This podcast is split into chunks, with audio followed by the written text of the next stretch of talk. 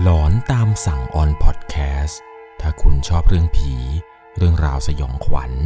เราคือพวกเดียวกันครับ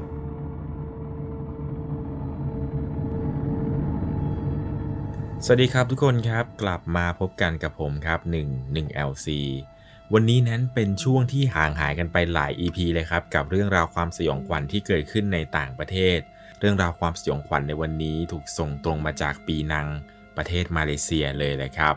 ซึ่งเป็นประสบการณ์สยองขวัญที่เกิดขึ้นในตึกแห่งหนึ่งครับที่เป็นอาคารพักอาศัยหรือที่เรียกว่าอพาร์ตเมนต์หรือหอพักนั่นเองจะหลอนและสยองขวัญสู้กับผีในไทยเราได้หรือไม่สำหรับเรื่องราวความสยองขวัญในวันนี้นะครับจะต้องใช้วิจารณญาณในการรับชมรับฟังให้ดีๆเพราะว่าเรื่องราวที่ผมจะเล่าให้ฟังนั้นเป็นประสบการณ์ตรงมาจากผู้ฟังทางบ้านท่านหนึ่งครับซึ่งตัวเขานั้นขอไม่ประสงค์ออกนามเรื่องราวความสยองขวัญในวันนี้เกิดขึ้นที่ปีนังประเทศมาเลเซียครับต้องพาทุกคนย้อนกลับไปในช่วงสมัยที่เขานั้นอายุเพียงแค่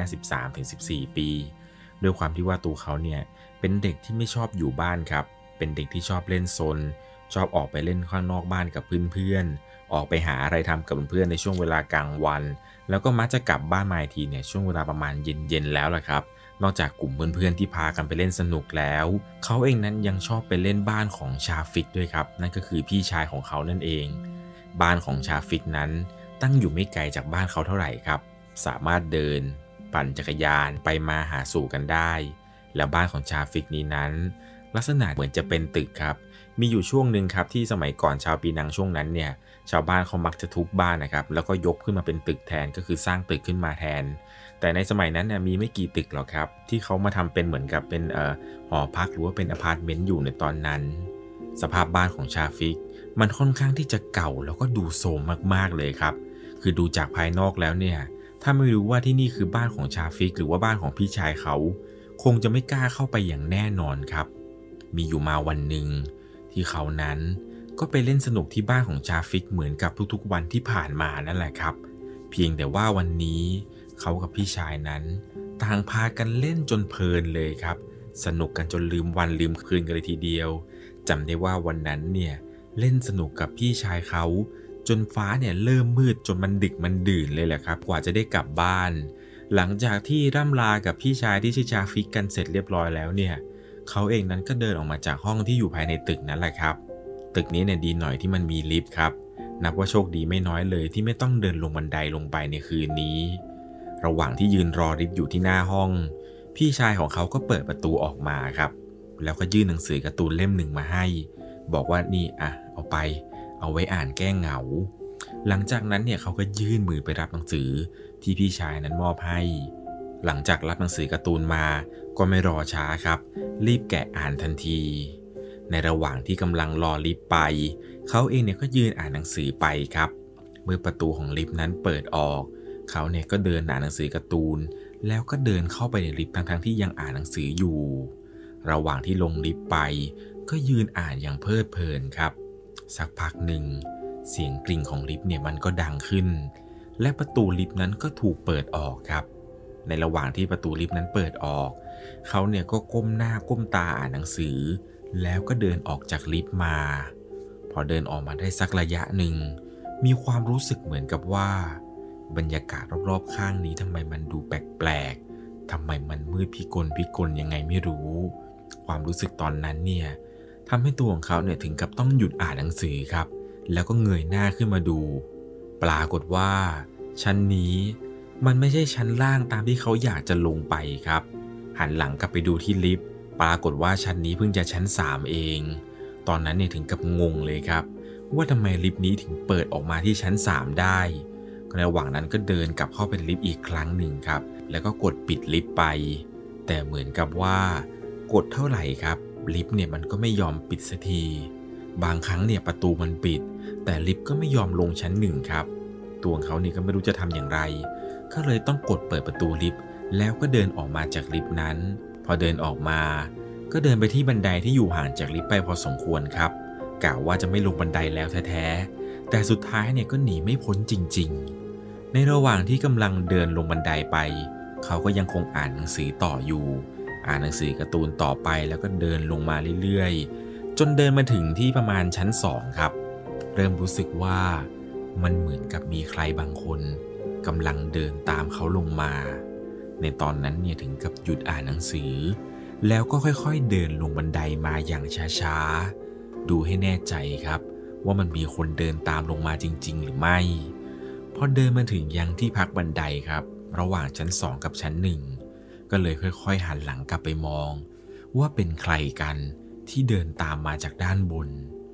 เริ่มแน่ใจแล้วล่ะครับว่าไอ้เสียงที่ได้ยินมีคนเดินตามมามันยิ่งชัดเจนมากยิ่งขึ้นก็เลยหันไปมองสิ่งที่เขาเห็นนั้นถึงกับทำให้เขาไม่สามารถที่จะลบภาพนี้ออกไปจากความทรงจำนี้ได้เลยครับสิ่งที่เห็นคือผู้หญิง2 คนครับใส่ชุดพื้นเมืองมัดมวยผมผู้หญิง2 คนนี้ยืนควงแขนกันอยู่ด้านบนของบันไดเธอทั้ง2 คนนั้นยืนจ้องหน้าเขาอยู่ขาของเขาเนี่ยถึงกับก้าวไม่ออกราวกับว่ามีใครนั้นมาจับไม่ให้ก้าวไปไหนเลยและเธอทั้ง2ครับก็ร้องเพลงบางอย่างที่ร้องว่าจูจูจูบีตันและทั้ง2 คนนั้นก็พากันควงแขนเดินลงบันไดมาหาตัวเขา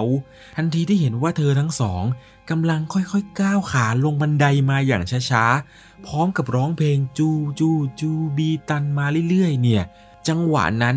รีบหันหลังกลับแล้วก็พยายามเดินลงบันไดต่อขาเนี่ยแข็งจนก้าวไม่ออกแต่ก็พยายามวิ่งครับเหมือนกับว่าเธอทั้ง2 คนนั้นจะเริ่มเข้ามาใกล้ตัวเขามากยิ่งขึ้นเรื่อยๆเลยรวบรวมสติครับแล้วก็วิ่งลงมาอย่างไม่คิดชีวิตเลยตอนวิ่งมาเนี่ยน้ำหูน้ำตาไหลมาตลอดทางจำได้ว่าพอพ้นบันไดลงมาผู้หญิงทั้ง2นั้นเหมือนจะหยุดตามเขาผู้หญิงทั้ง2 คนนั้นเธอเนี่ยยืนเกาะราวบันไดแล้วก็ตะโกนลงมาว่าจูบีตัน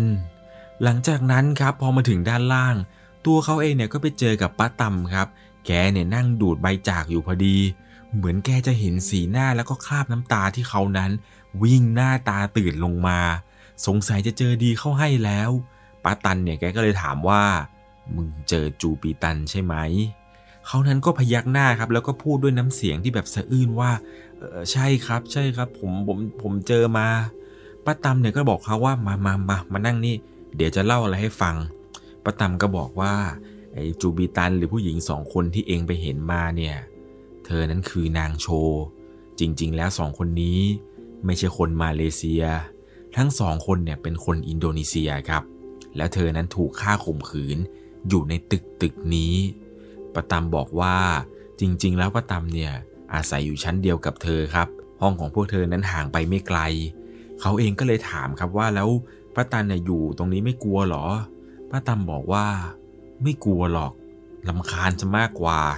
ตกดึกเนี่ยได้ยินเสียงร้องไห้ทุกคืนแต่ชั้นนั้นเนี่ยมันไม่มีใครอยู่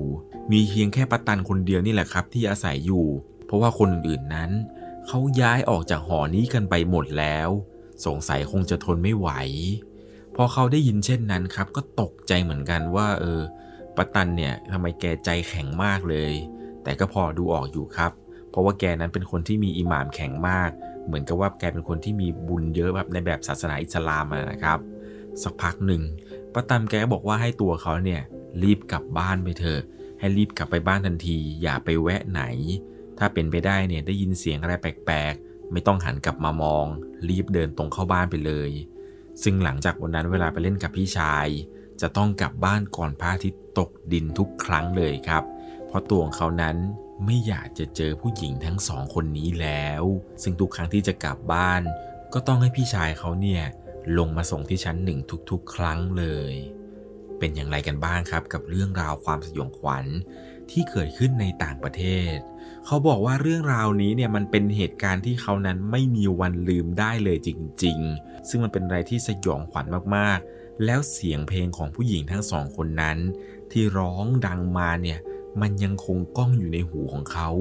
จนมาถึงทุกวันนี้เลยครับมันไม่สามารถจะลบออกจากความทรงจำนี้ได้จริงๆใครที่ชื่นชอบเรื่องราวสยองขวัญเรื่องราวหลอนๆก็ไม่ควรพลาดที่จะกดติดตามช่อง 1LC นี้ไว้นะครับใครมีประสบการณ์หลอนๆที่เจอในต่างประเทศอยากจะให้ผมเล่าในช่วงหลอนต่างแดนอีก ส่งมาได้ที่ Facebook 1LC สำหรับในค่ำคืนนี้ขอให้คุณนั้นนอนหลับฝันดีราตรีสวัสดิ์ครับสวัสดีครับสามารถรับชมเรื่องราวหลอนๆเพิ่มเติมได้ที่ YouTube Channel 1LC ยังมีเรื่องราวหลอนๆที่เกิดขึ้นในบ้านเรารอให้คุณนั้นได้รับชมอยู่นะครับ